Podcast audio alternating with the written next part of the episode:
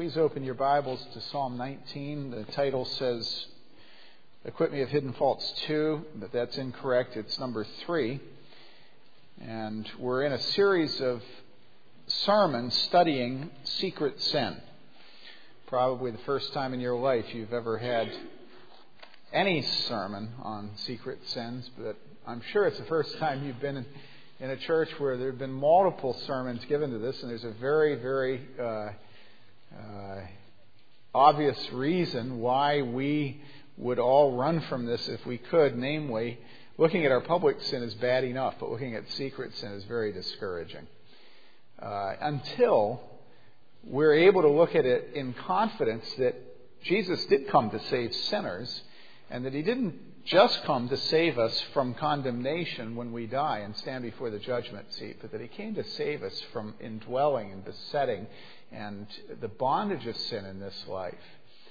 And so this morning, as we read the text, Psalm 19, I encourage you to realize that uh, it's, it's the opposite of the way we normally think. But when we do go to Scripture and we allow it to show us the secrets of our hearts, and we do that in faith, believing that God loves us and that it is His will that we be strengthened by His Holy Spirit through the Word, through the preaching of the Word, and that we can give our secrets to Him, trusting Him to love us and to lead us through these secret sins. Then it's not a discouragement, but it's an encouragement. So let's hear the Word of God. I'm going to read all of Psalm 19, but we're focusing particularly on the last couple of verses, verses 12 through 14. This is the Word of God, and it is eternally true. Psalm 19, 1 to 14. For the choir director, a psalm of David. The heavens are telling of the glory of God, and their expanse is declaring the work of his hands. Day to day pours forth speech. Um, I'm going to get this wrong. Is it Mars? It's Mars. There we go. I got it right. Without Rita here to tell me. But are you all tracking Mars right now? Closer than it's been in what, 54,000 years or something like that? The brightest star in the sky? Even the only one that gives it competition, it's not a star I know, but is the moon. And uh, the heavens are telling of the glory of God, and their expanse is declaring the work of his hands. Day to day pours forth speech, and night to night reveals knowledge. There's no speech, nor are there words their voice is not heard. Their line has gone out through all the earth, and their utterances to the end of the world. In them he has placed a tent for the sun, which is as a bridegroom coming out of his chamber. It rejoices as a strong man to run his course. Its rising is from one end of the heavens, and its circuit to the other end of them, and there is nothing hidden from its heat. The law of the Lord is perfect, restoring the soul. The testimony of the Lord is sure, making wise the simple. The precepts of the Lord are right, rejoicing the heart. The commandment of the Lord is pure, enlightening the eyes. The fear of the Lord is clean, enduring forever. The judgments of the Lord are true. They are righteous altogether. They are more desirable than gold, yes, than much fine gold, sweeter also than honey and the drippings of the honeycomb. Moreover, by them your servant is warned. In keeping them there is great reward. Who can discern his errors? Acquit me of hidden faults. Also, keep back your servant from presumptuous sins. Let them not rule over me. Then I will be blameless, and I shall be acquitted of great transgression. Let the words of my mouth and the meditation of my heart be acceptable in your sight, O Lord, my rock and my redeemer. Now, as we've studied this, we've seen that you can break it into basically three parts. First, it speaks of the revelation of God in nature. And the principal way we looked at that is by looking at how uh, the sky, the stars, the majesty of the universe, the unbelievable distances.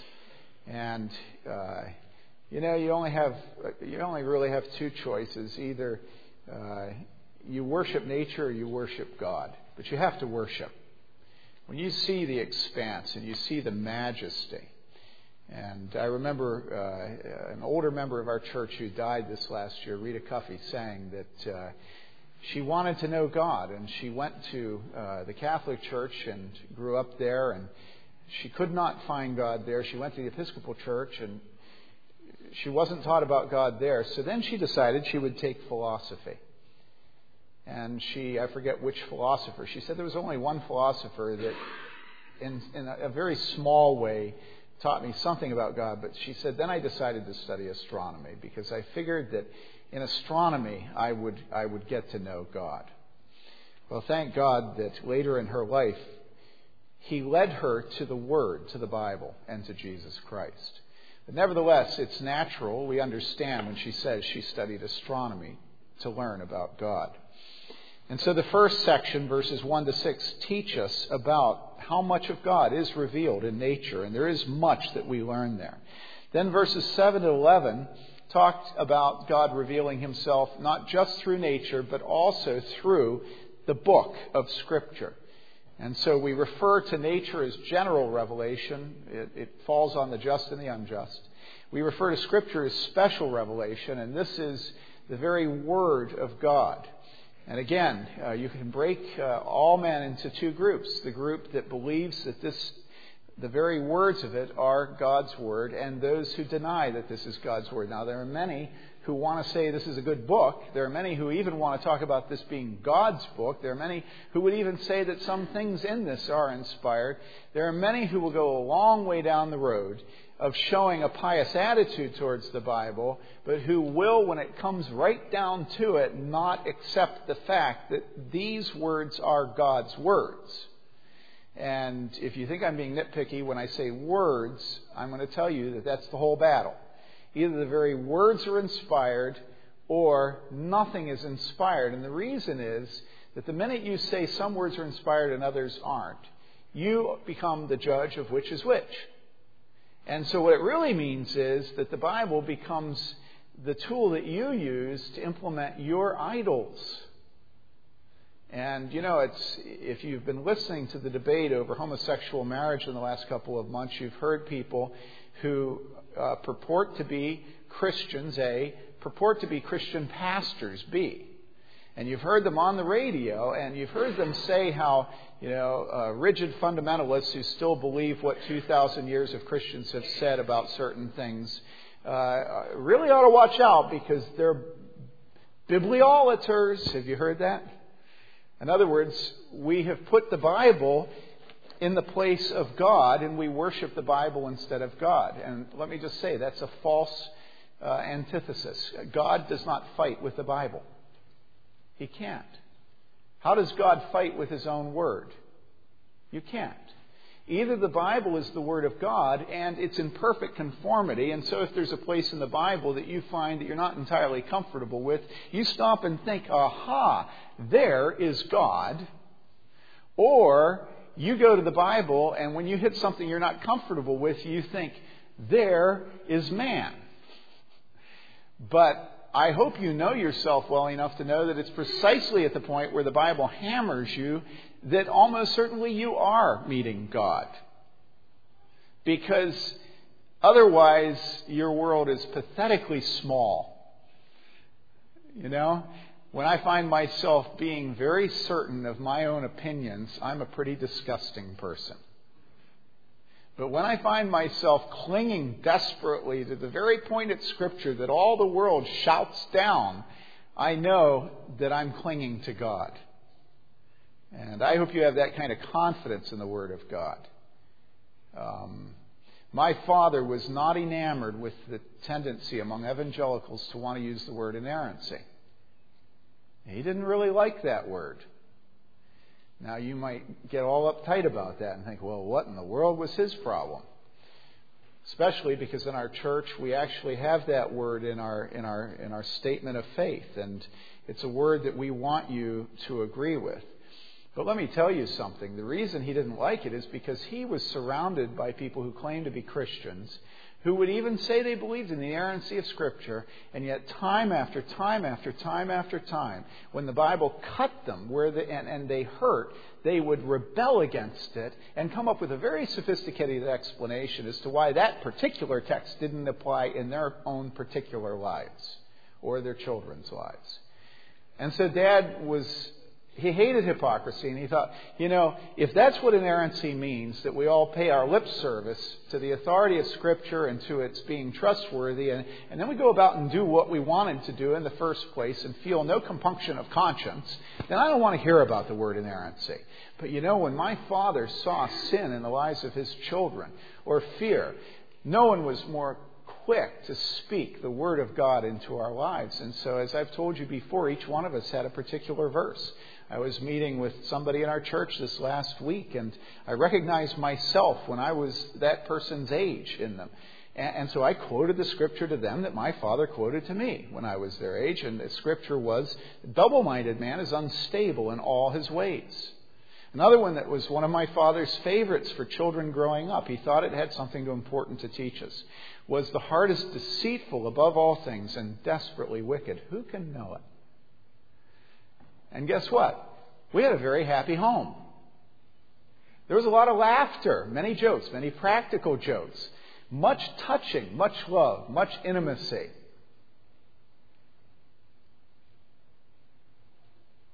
And my father would say, the heart is deceitful above all things and desperately wicked. Who can know it? As a matter of fact, I would say that if you think that that would be a negative home to grow up in, I would say that it's only in such a home that has that clearly in their mind that there can begin to be real humor.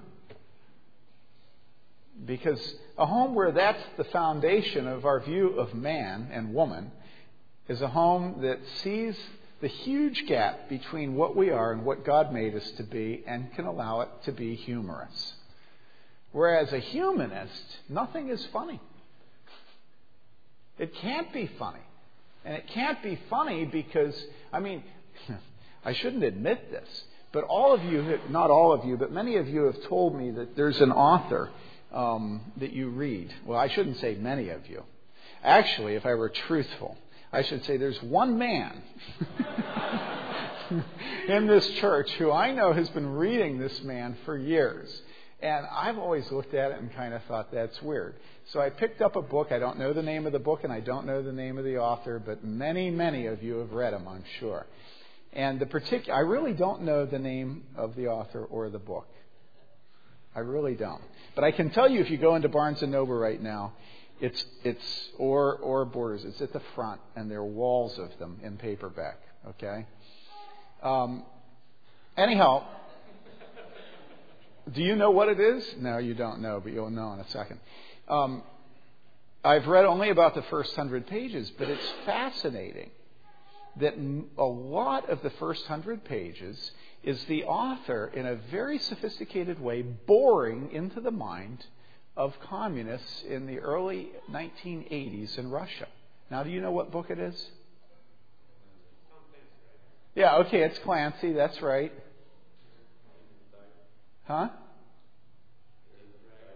Well, somebody speaks so I can hear him. I don't know the name of it, but that's the book, okay?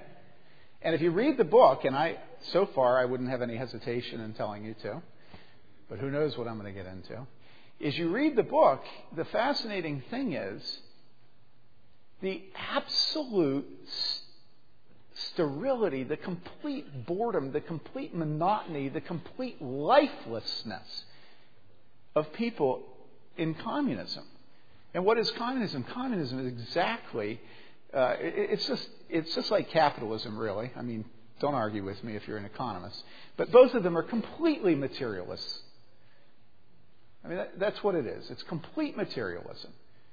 And materialism is such a tiny and small and stingy view of life. You know what I mean? I mean, when you've gotten that car, what did it do for you, eh? You know? When, when the communist leader was able to drive down the center lane without ever hitting traffic, what did it do for him? I think it made life boring. You know, a lot of my life consists of joy in being able to avoid traffic by making smart moves. and think, all those joys are gone for the communist that drives down the center lane and never has to slow down. Well, I'm really serious about this. When your life is absolutely predictable, all right, whether it's a life of nothing or a life of, of, of, of tremendous wealth, it is a very boring life. Materialism is very boring. The view that man is the measure of all things is a very small view. Imagine thinking that. Imagine living in a society where everybody has that as their greatest hope that, that, that the measure of all things will slowly become better, and that's all we have to hope for. Imagine the beginning of the 20th century when the ideological tagline that people used, even in our country, was every day in every way the world is getting better and better. And that's a world that has no hope in the blood of Christ. That's a world that has no ability to see what Adam and Eve were in the Garden of Eden in perfect intimacy with God. Do you understand that? And so when we talk about Scripture revealing things to us, think of the majesty of the revelation Scripture is. Think of how it explodes us. And yes, half of it is we are fallen. And if you think that that's a cosmic negative bummer thing, and that uh, life will be better if you don't know that, then you haven't begun to discover the grace of God. Because the grace of God and the fall of man are so intricately bound together, you can't know one without the other. And so here we have this text, and it starts with Revelation, and there is much that can be learned there in nature, and then it moves into Scripture, and there's much that can be learned there. But you and I both know, if you know Jesus Christ personally as your Lord and Savior, that there is yet another knowledge that you must have. And that's the knowledge of yourself that is given to you by the Holy Spirit. In other words, we cannot hypothetically and intellectually and objectively, now be careful how I use that word, be Christians. In other words, Christianity cannot be something that we experience outside of ourselves through an intellectual process and affirmation. Do you get that? Christianity, and understand what I mean when I say this, is existential. Christianity must, must be the Lord is my shepherd, not our shepherd. It's true, He is our shepherd, but He must be my shepherd. The Lord is my shepherd. I shall not want.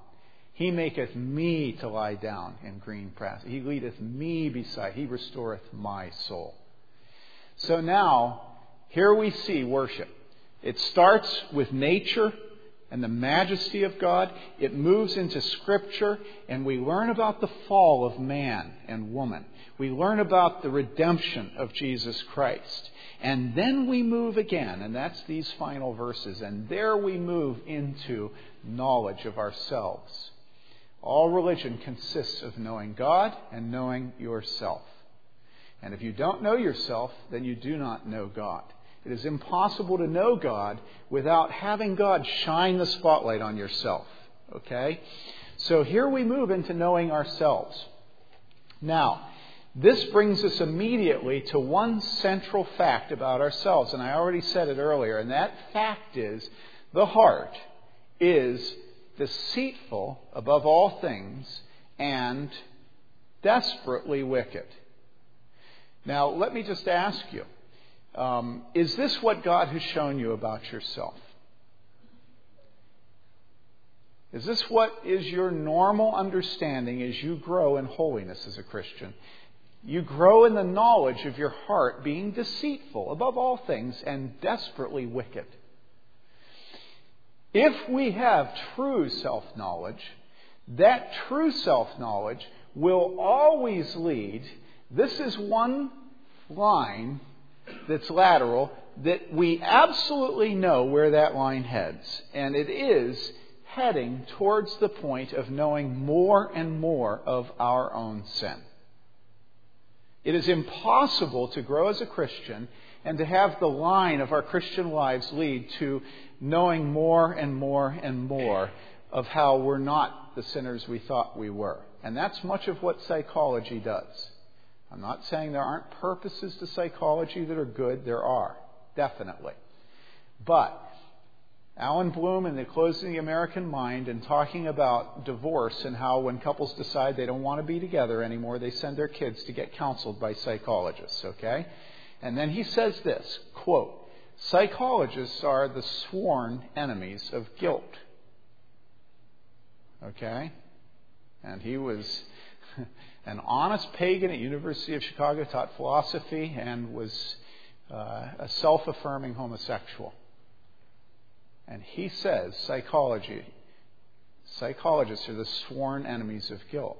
And so you have the choice. You can either study the normal worldview in the Western world of what it is to have mental health, namely to be self affirming in whatever it is that you thought you had to be guilty about and be ashamed of. Or you can come under the Word of God and grow in your knowledge of your own sinfulness. And that is the Christian life. And how do I know that? Well, I know that because the Bible tells us what about the Apostle Paul? And all of you, uh, all of you know that the Apostle Paul was a tremendous spiritual leader. I mean, we read earlier, you read that list, is on the one hand, on the other hand, back and forth. Well, that was a personal list. That described his life. This is what he gave to the Lord as his sacrifice of his life. He really did present his body a living sacrifice, holy and acceptable to the Lord, which was his reasonable service. And yet we see the Apostle Paul, as he goes on in his life, his testimony about himself, all right, is what? That's right, I hear it. He said about himself that I am what? The chief of sinners. So when somebody grows in their knowledge of their heart, in the freedom of Jesus Christ, and I say freedom because in Christ you're able to admit what you are. You don't have to lie about it. All right? You don't have to pay somebody to be your friend that you can talk your way out of it. But you can admit who you are. Christianity is the freedom to be a sinner. All right, as we grow, these sins are revealed. And what we see on the part of the godly is that the godly desire for the, this revelation. Okay? In Psalm 139, David writes, David, the Bible says, is a man after God's own heart. David writes this. He says, Search me, O God, and what? Know my heart. Try me and know my anxious thoughts, and see if there be any hurtful or any wicked way in me, and lead me in the way everlasting. And here in our own text, verse 12 Who can discern his errors? Acquit me of hidden faults. The Apostle Paul in Romans 7 says about himself, Wretched man that I am, who will set me free from the body of this death? And then the answer, Thanks be to God through Jesus Christ our Lord. So as we grow in self knowledge, we grow in our awareness of our sin. We understand that that growth can only come from God, from the work of His Holy Spirit. Now, it is true that wives are pretty good at it. Wives do a good job of showing us our sin. Uh, one of the chief gifts that a married person has that a single person often doesn't have is someone who lives next to them, who is. Uh, uh, I don't know. David, what would you say? Adept at uh, the scalpel. That's good adept with the scalpel. Yes. Yes. It's funny, it's the single people who are laughing. you, Lucas. um, it is a good gift to have someone. And uh, I think another thing, I think that as our children grow, we as parents ought to encourage them to come to us, not at the moment that they're disagreeing with us, but afterwards, and to point out our sin to us. Um, this morning I was teaching a Sunday school class of young young kids, and I told them that the next time their father tells a joke that uses the name of God, they should privately afterwards take him aside and tell him that that's taking the name of God, God in vain.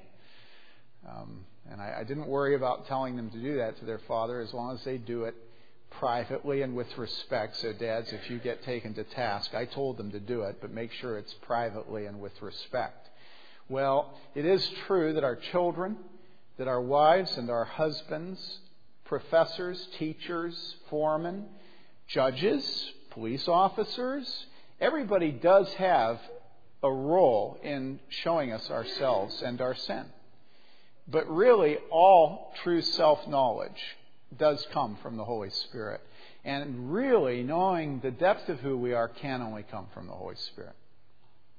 Because the Bible says the heart is deceitful above all things and desperately wicked. Who can know it? David says here, who can discern his own heart? So it comes from God. And as we grow in this knowledge of ourselves, of our sin, this knowledge that God gives us through His Spirit, then what happens? We always are driven to the exposure of our hidden faults and our secret sins. Now, when we talk about hidden and secret sins, what do we mean by this? Well, we certainly don't mean that it's hidden from God, right? Because nothing is hidden from God. It's one of the marks of a wicked person that that person thinks that they can uh, snooker God. And uh, the Bible tells us in many different places that we can't snooker God. In the children's catechism that our little ones learn, one of their answers is nothing can be hidden from God. All right? Isaiah 29:15 Woe to those who deeply hide their plans from the Lord and whose deeds are done in a dark place and they say who sees us or who knows us Psalm 1 uh, Psalm 10 The wicked in the haughtiness of his countenance does not seek him. All his thoughts are there is no God skipping down he sits in the lurking places of the villages. In the hiding places he kills the innocent his eyes stealthily watch for the unfortunate. He lurks in a hiding place as a lion in his lair. Skipping down, he says to himself, verse 11, God has forgotten. He has hidden his face. He will never see it. What does the Bible say? The Bible says, Jeremiah 23:24, Can a man hide himself in hiding places so I do not see him, declares the Lord? Do I not fill the heavens and the earth? Proverbs 5:21 For the ways of a man are before the eyes of the Lord, and he watches all his paths. Psalm 44:20 and 21 If we had forgotten the name of our God or extended our hands to a strange god, would not God find this out? For he knows the secrets of our heart. Now you might wonder why I'm just reading scripture, but it's because I want you to know it's impossible to hide from God. Ecclesiastes 12 verse 14 for God will bring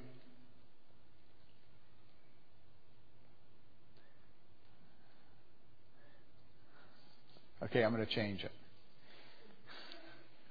For God will bring some acts to judgment, some things that are hidden, whether they are good or evil. For God will bring most things to judgment, every, most things that are hidden, whether they are good or evil. For God will bring what? Every. And every really is even more specific, I think, than all. I mean, that's nitpicking. But every is more intense. For God will bring every act to judgment, everything which is hidden, whether it is for good or evil. 1 Corinthians 4 5, therefore, do not go on passing judgment before the time, but wait until the Lord comes, who will both bring to light the things hidden in the darkness and disclose the motives of men's heart. Now, that gets down to it, doesn't it? Where it's not just the things that we do, but it's the motives. And have you ever done anything where you felt your motives were pure? I don't think I have.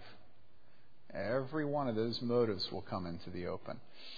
Hebrews 4:13 There is no creature hidden from his sight but all things are open and laid bare to the eyes of him with whom we have to do. So in other words if we think that we can choose another god we're reminded here that this God who will bring everything into the open it is this God that we have to do with.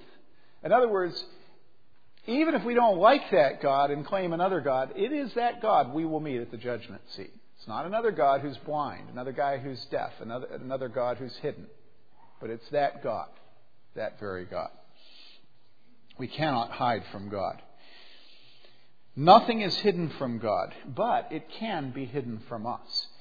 And there are times that sins are uh, hidden from us because we're simply ignorant. Now, I, last week, I believe, mentioned one particular sin that the Bible speaks of as being due to ignorance, and therefore uh, that God, God was asked to treat it more lightly. Do you remember what it was? Do You remember the Apostle Paul talking about his persecution of this church. And what he says is that he acted ignorantly. All right? And we see that um, in 1 Timothy 1, he says, I thank Christ Jesus our Lord who has strengthened me because he considered me faithful, putting me into service, even though I was formerly, what? A blasphemer and a persecutor and a violent aggressor. Yet I was shown mercy because I acted ignorantly in unbelief. And the grace of our Lord was more than abundant with the faith and love which are found in Christ Jesus. Remember another time? You remember when our Lord was on the cross and he said, Father, forgive them. Why? for they know not what they do. And so ignorance can lead us to committing sins, and they can be hidden from us because we are ignorant. Um, but sometimes sins are not hidden from us because we're ignorant, but because we're disguising them, and they're secret because of disguise. And I mentioned last week uh, gossip that's given in the guise of small group prayer requests. Oh, brothers, you know, pray for Joe Blow um, because uh, you know he's really a turkey, and I I really don't like him, and he just really makes me retch. Well, we don't quite say it like that. It's more spiritualized. He seems to have issues. Uh, or, I can't think of one right now, so I'll move on. All right. Second, um, Sometimes we can disguise them as a principle. For instance, a father who's lazy and who uh, tells his wife to bring him a beer uh, because he's the head of the home. Um, so we can disguise them uh, through claiming that they're virtues. We disguise them simply by keeping them from the public eye. Uh, Sedgwick compares it to a chimney fire that isn't visible, but it's in the chimney and it's going and it's hot. All right? Uh, we can disguise them by keeping them from any human eye and even uh, not admitting to ourselves what we have done. Think of David committing adultery and then murder. Um, and there are many different ways of disguising our sin.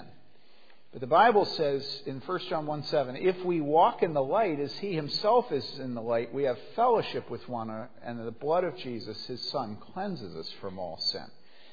And so what we see is that darkness is always used in Scripture for evil and wickedness and the evil one, Satan. And light is the gift of the Holy Spirit. And bondage comes from darkness, and freedom comes from light. Fellowship is freedom. We have fellowship with one another. You know, honestly, one of the joys of uh, summer vacation is, is visiting other churches. And one of the joys of visiting other churches, and sometimes there are parts of visiting them that aren't entirely joyful, but one of the joys is realizing again and again how you go anywhere in the world and you have immediate fellowship with other Christians. Now, if you stop to think about what that fellowship is, and you try to put a name to it, you know what that fellowship is? Almost always, that fellowship is realizing that you're with someone who has been broken by God and is not pretentious, is not trying to put the move on you psychologically, intimidating you, and trying to make you feel like you're nothing. But you're relating to somebody who also is nothing, but who loves Jesus. And it's amazing when you get done trying to maintain your own position and your own ego, the sweet, sweet fellowship that there is. You can go anywhere. Immediately you have friends. You don't have to be defensive. You don't have to worry about them getting a position against you. Um, they love you. And they love you because they've been broken by God. And they've been accepted by the Holy Spirit. And day by day they're being sanctified. And so, you know, they're chilled out. That doesn't mean they're chilled out about sin, but they're certainly chilled out about trying to find a place to stand against you and to, and to make you little. We have fellowship with one another if we walk in the light as He Himself is in the light. But what of the person who avoids the light. Um, Spurgeon on this sermon, I mean on this text in a sermon, he says this. He says, Beware of committing acts which it will be necessary to conceal. And then he quotes a poem by Hood called The Dream of Eugene Aram. He says, This is a most remarkable piece, illustrating the point that we are now dwelling. This man Aram had murdered a man and cast his body into the river. And the river was, quote, a sluggish water, black as ink. The, death, the depth was so extreme. The next morning, this murderer got up and visited the place where he had committed his crime. And the poem says, and this murderer, he sought the black, accursed pool with a wild, misgiving eye. And he saw the dead in the riverbed, for the faithless stream was dry. And so the murderer covered the corpse with dry leaves but then a mighty wind swept through the woods and left his secret bare before the sun. And the poem continues, quote, Then down I cast me on my face and first began to weep, for I knew my secret then was one that earth refused to keep. On land or sea, though it should be ten thousand fathoms deep. And what a terrible thing to find that there is no place to hide, no place to hide our sin. And so we see that God, in His mercy, calls us to seek the revelation of our sin, to seek uh, it to be exposed, it to be revealed, to seek self knowledge, to seek to understand. Now, let me ask this question if you were just to ask it in, in, a, in a normal human way without going to Scripture for a direct answer, you were to ask the question, why should we desire to see our secret sins exposed? What's in it for us? Uh, what's the motivation? And I want to list a few. The first motivation for us that we ought to desire to have our secret sins cleansed, revealed, and cleansed is that secret sins become what? Inevitably. What do they become? Known. They become public sins. Now, stop and think of your secret sin. We all have them. Think, think of your secret sin. Isn't it interesting how that secret sin, part of its life, is constantly convincing you what? That it will stay secret. Remember, Satan is the father of lies. When he speaks lies, he's speaking his native language. And so we all convince ourselves that we can keep it under wraps. You know, this is just my little lovey dovey thing. You know, this is just my little pet, and nobody knows I have a pet. You know, this is my little secret. But let me ask you do they come out? Last night, as I was doing my sermon, I checked the news. And guess what? Father Geoghan, or however you pronounce his name, in Boston, was killed in prison.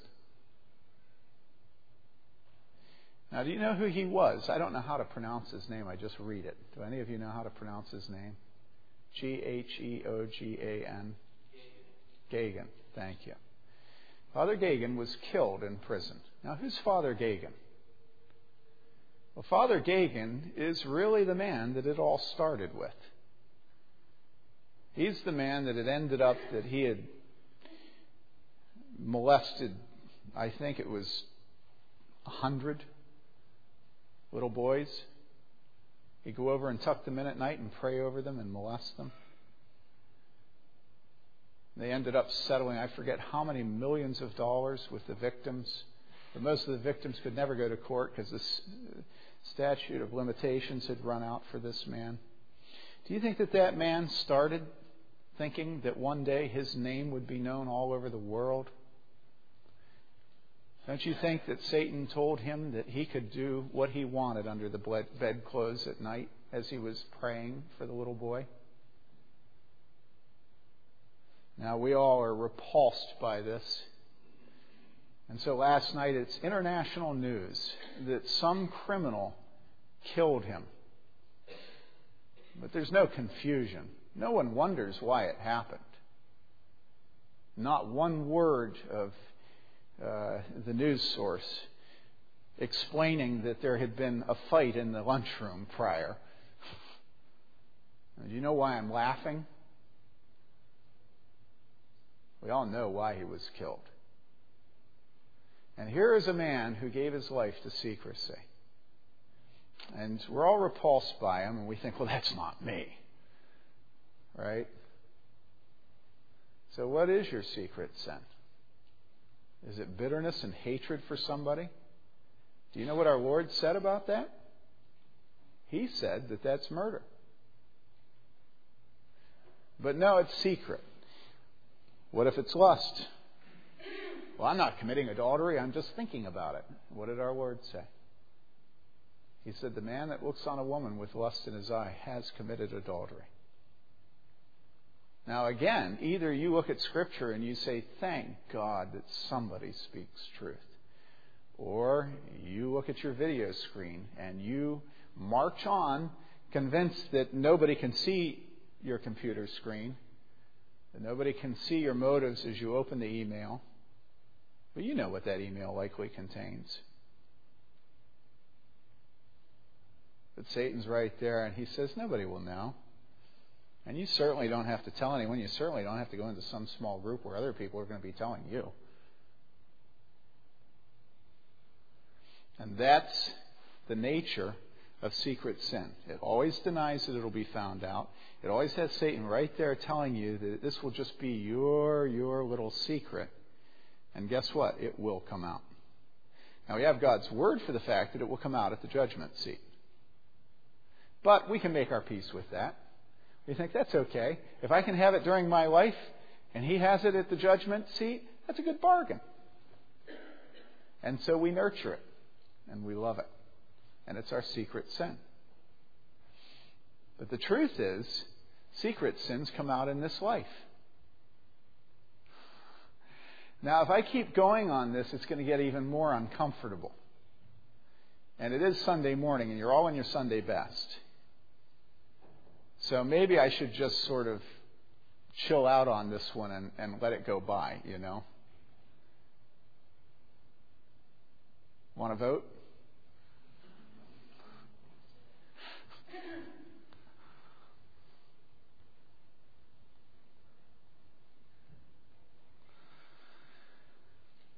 Let's talk about divorce for a second. Do divorces just spring out of the ground unbidden? Just, they got divorced. I just don't know what happened. They seem to be the perfect couple. Such a nice family. And then you find out that when the father traveled on his business trips, that he had lunch with a woman alone. And it happened to be the woman that was always sent on that assignment, that, that account with him. And you found out that uh, his wife didn't know he was always traveling with a woman. But guess what? Over a period of time, that intimacy grew and grew and grew. He thought, shoot, we're both business people, you know. And everybody knows that in the real world today, you need to travel with women and and it's natural to have lunch with her, and it's natural to talk about her husband and my wife. Well, no, it's not natural to do. I guess I shouldn't really do that. But as to the lunch part, I mean, that's almost required. And so these little secrets go on and on. Phone calls, secret phone calls, secret letters, secret notes, secret looks. Huh? How about that one? Any of you engaging in secret looks? Somebody in your class, somebody you teach, somebody that you work with. And if those looks could speak, they speak of lust and love and intimacy, emotional intimacy. And so if you look back into the past of divorce, and you look back into the past of adultery, and you look back into the past of the betrayal of Judas, what you'll find is that his hand is in the money bag of the disciples, eh? Funny thing. And then he betrays Jesus. for silver. That was a little thing. The money bag wouldn't miss it. A lot of rich women that were supporting Jesus and his disciples, he needed a little extra dough. Maybe his wife had a sickness and he needed a doctor. Who knows? Nobody would miss it. And then guess what? You know what the Bible says? The Bible says this. James 1:15 when lust has conceived it gives birth to sin and when sin is accomplished it brings forth death James 1 verse 15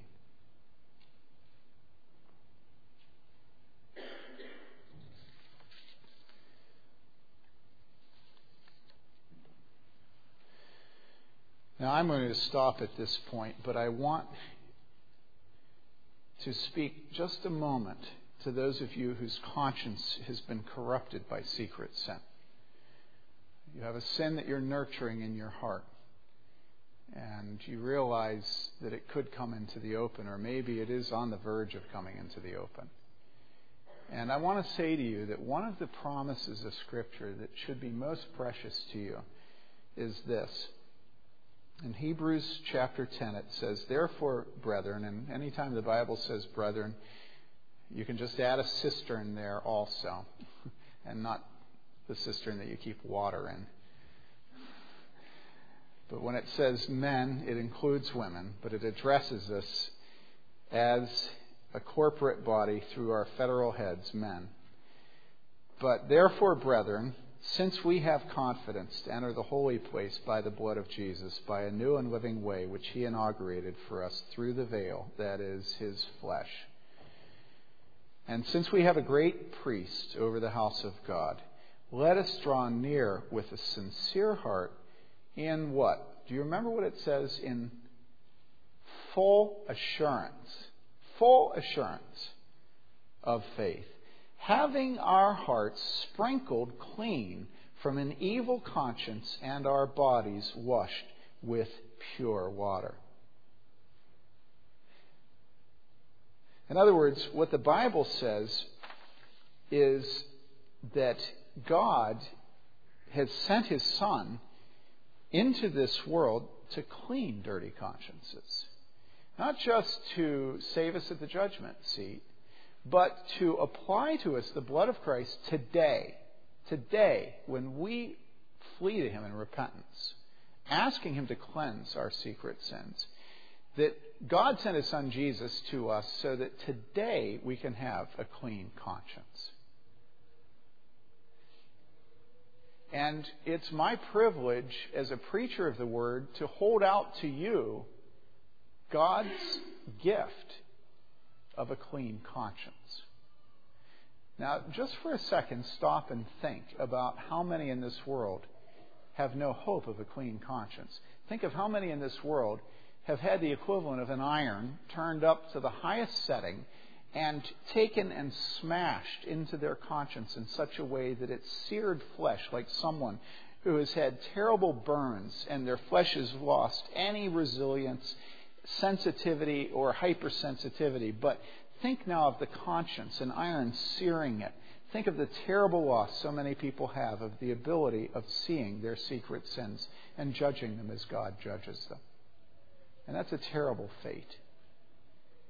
But the Bible says that the blood of Jesus, that the veil of his flesh, that, in other words, that his death is so that we can have our consciences restored. Now, think of your conscience. This secret thing that's a gift of God. This secret thing that He places in both the pagans and the righteous. Everyone, in all places, God has given a conscience. Think of that conscience you have. Is that conscience muddied? Is it seared? Is it scar tissue? The Bible says that when we cling to Jesus and we ask Him to forgive us, when we cling to the cross, the Bible says that that conscience will become, and if you've ever had a baby, I think you might be like me. The favorite thing to do is to take your hand up beneath the shirt on their back, right at the small of the back, and feel the softness. There's no softer thing in the world than the small of a newborn baby's back, the little fuzz and just the tender skin of a little baby. Okay? And the Bible says that God will renew the seared conscience, that He will make it fresh. And, and I think it's like a baby's back completely soft. So I encourage you this morning, in fact, I hold out to you from Scripture the gift of God of a clean conscience. Don't run from knowledge of your conscience. Your conscience is given to you by God so that you will know yourself.